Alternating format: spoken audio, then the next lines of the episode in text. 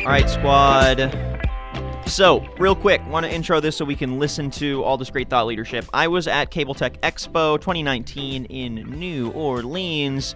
I was there earlier this week. Uh, it was a lot of fun. You know, New Orleans is hot and muggy, but the giant convention center, the Ernst Memorial, I believe it's called Ernst Memorial, Ernest Memorial uh, Convention Center, is um, nice and air conditioned. So I was not feeling the mugginess, which Less is good. hot and muggy. Less hot and muggy.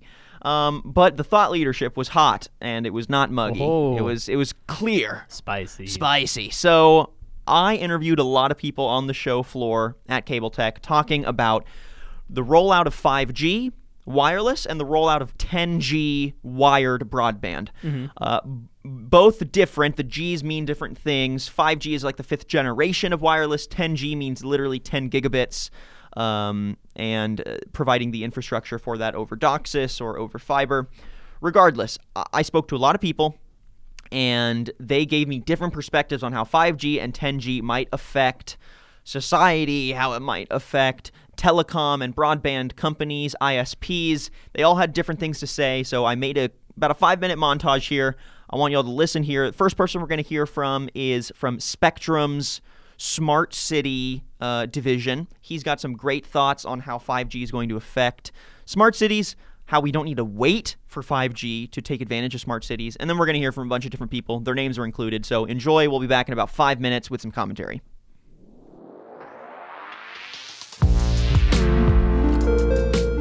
My name is uh, Satya Parimi.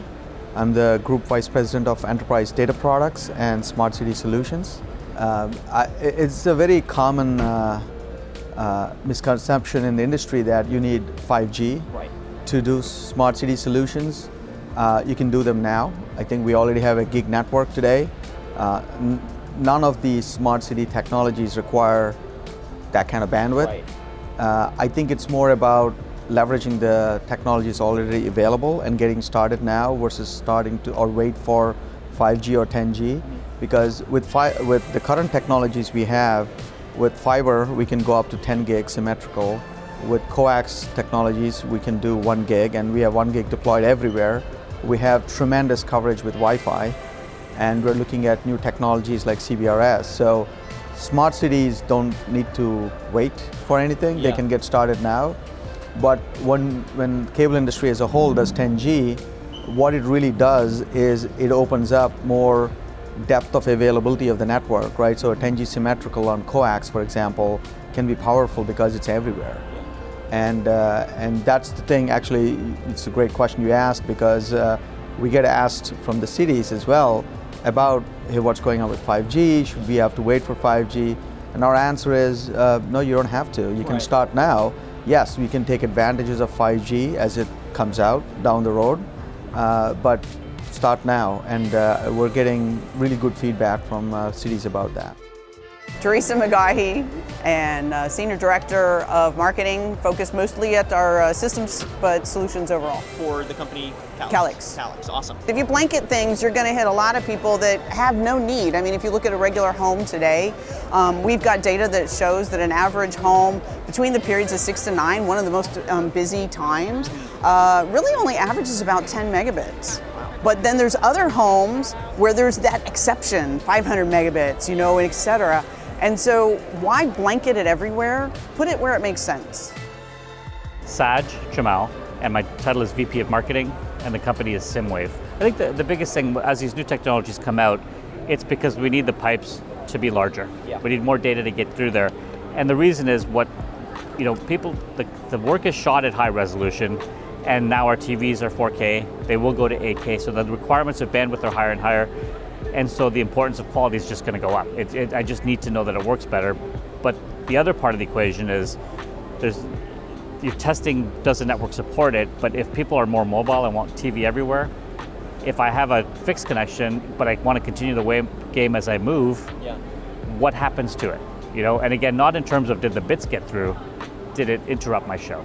And so we, we, we say that as this TV everywhere becomes more of a thing, the, the more important it is to, to know. Yeah, my name is Kurt Raaflaub, and I am the head of strategic solutions marketing at Adtran. 10 gig's not just about delivering, you know, 10 gig to a home. Most people can't wrap their head around that, and really that is you know, many time, uh, many years away, but 10 gig absolutely as an aggregation. Bringing 10 gig to an MDU, so important.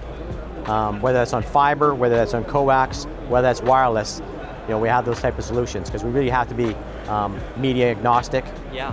and allow that same fire, that, that same um, subscriber experience to be be ubiquitous and be consistent and universal, regardless of that media.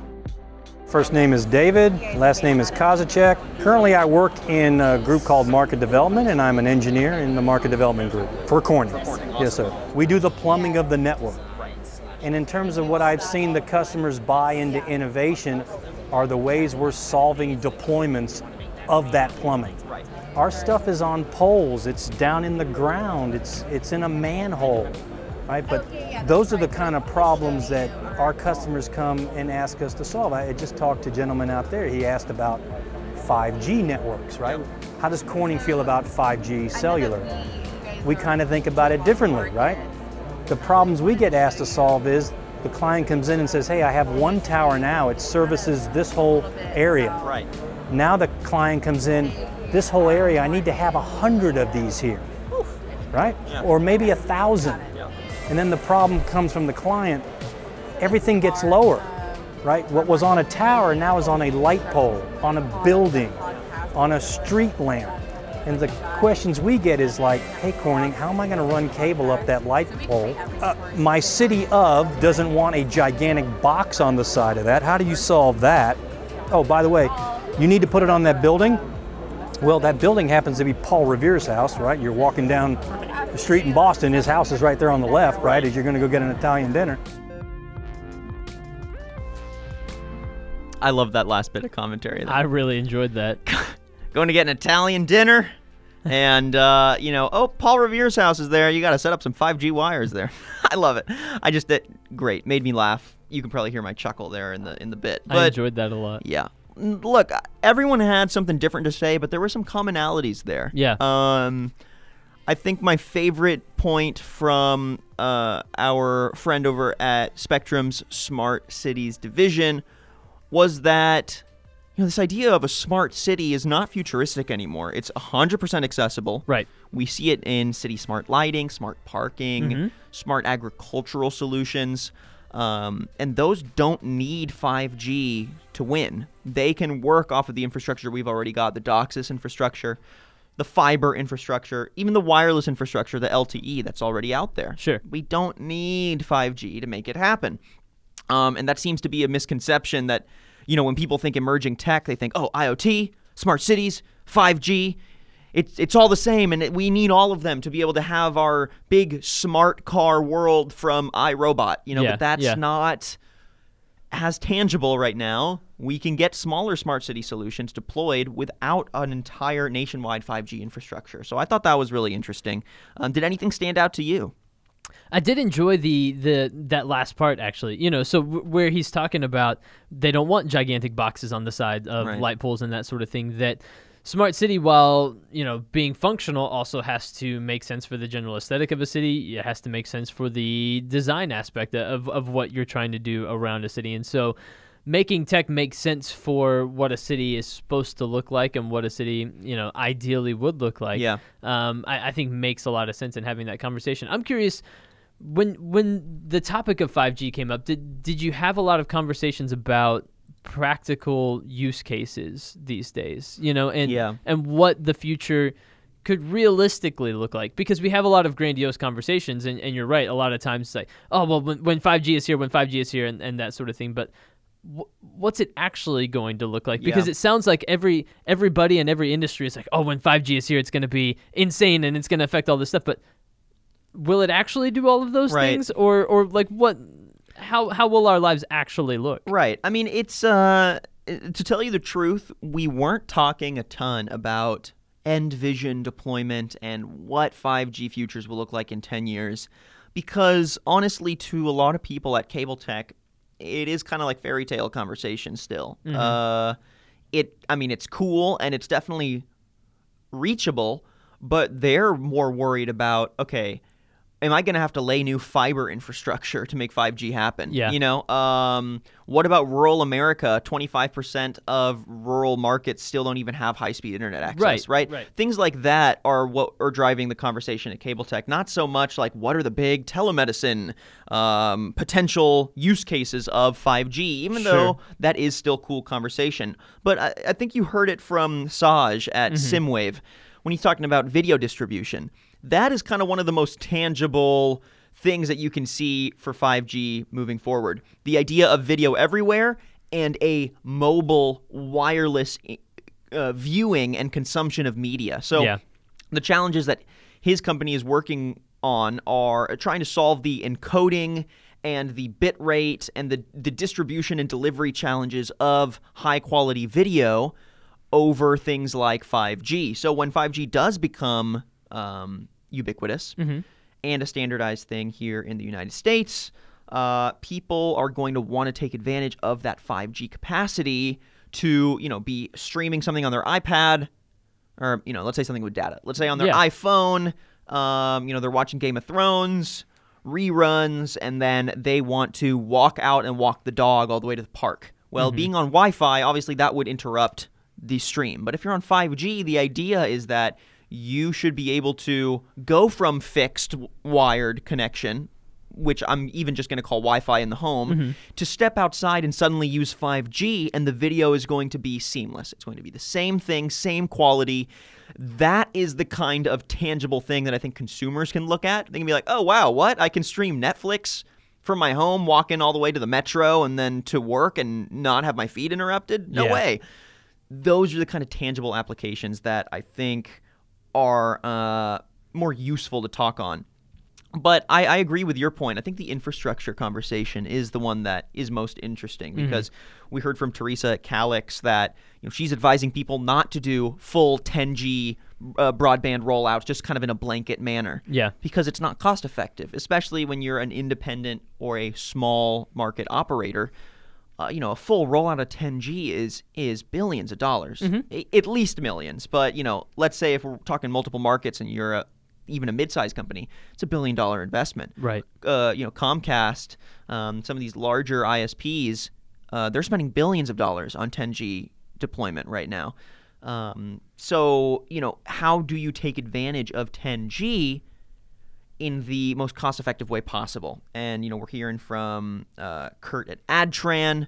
We heard from Mr. Kozacek at Corning that taking advantage of the infrastructure that's already available. So finding ways to put 5G um, backhaul stressors on the DOCSIS networks that already exist. So the kind of the outdated, you know, I'm, I'm doing air quotes here, the outdated cabling um, can actually empower 5G. You don't need to redeploy fiber everywhere. Right. Right. Um, so there's there's a lot of cool stuff happening here, but I think what cable operators, what broadband providers, what ISPs should be looking at, what the telecom industry should be looking at is how can we take advantage of the infrastructure that already exists as we roll out 5G and 10G.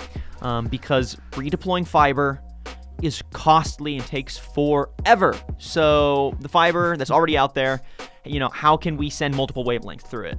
I saw plenty of companies trying to do solutions in that realm. Right. How can we deploy it over DOCSIS? I mean, it's it's really interesting. Um, and the media agnosticity or agnosticism, excuse me, is uh, yeah, I don't know how to conjugate that word. The media agnosticism is also really important. Yeah. Um, Yeah. White box solutions, open source kind of solutions that play with any media content and play with any kind of interconnected uh, technology is necessary to really take advantage of 10G and 5G moving forward.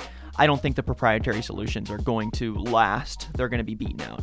So, those are all just my thoughts based on all those conversations. But I feel like I'm definitely more in tune with the 5G, 10G world after cable tech. Definitely. Yeah. Definitely. Any final thoughts on all that?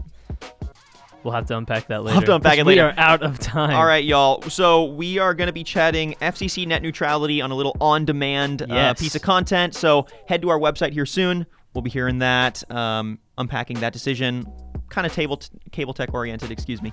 Um, but yeah, Tyler, another great episode. Another great episode. We're launching two more radio shows here on MarketScale Radio. The Maverick of Marketing with Shannon Maverick. That's going to be on Mondays at 9 a.m. And then Revenue Radio with Tim Maitland, our VP of Business Development here at MarketScale. He's going to be uh, Tuesdays at 9 a.m. Huge. So huge. Two more radio show here. Two more radio shows here on MarketScale Radio. Make sure to tune in for those. Daniel, let's get out of here, man. Let's get out of here. Peace, everyone. Have a good rest of your Friday.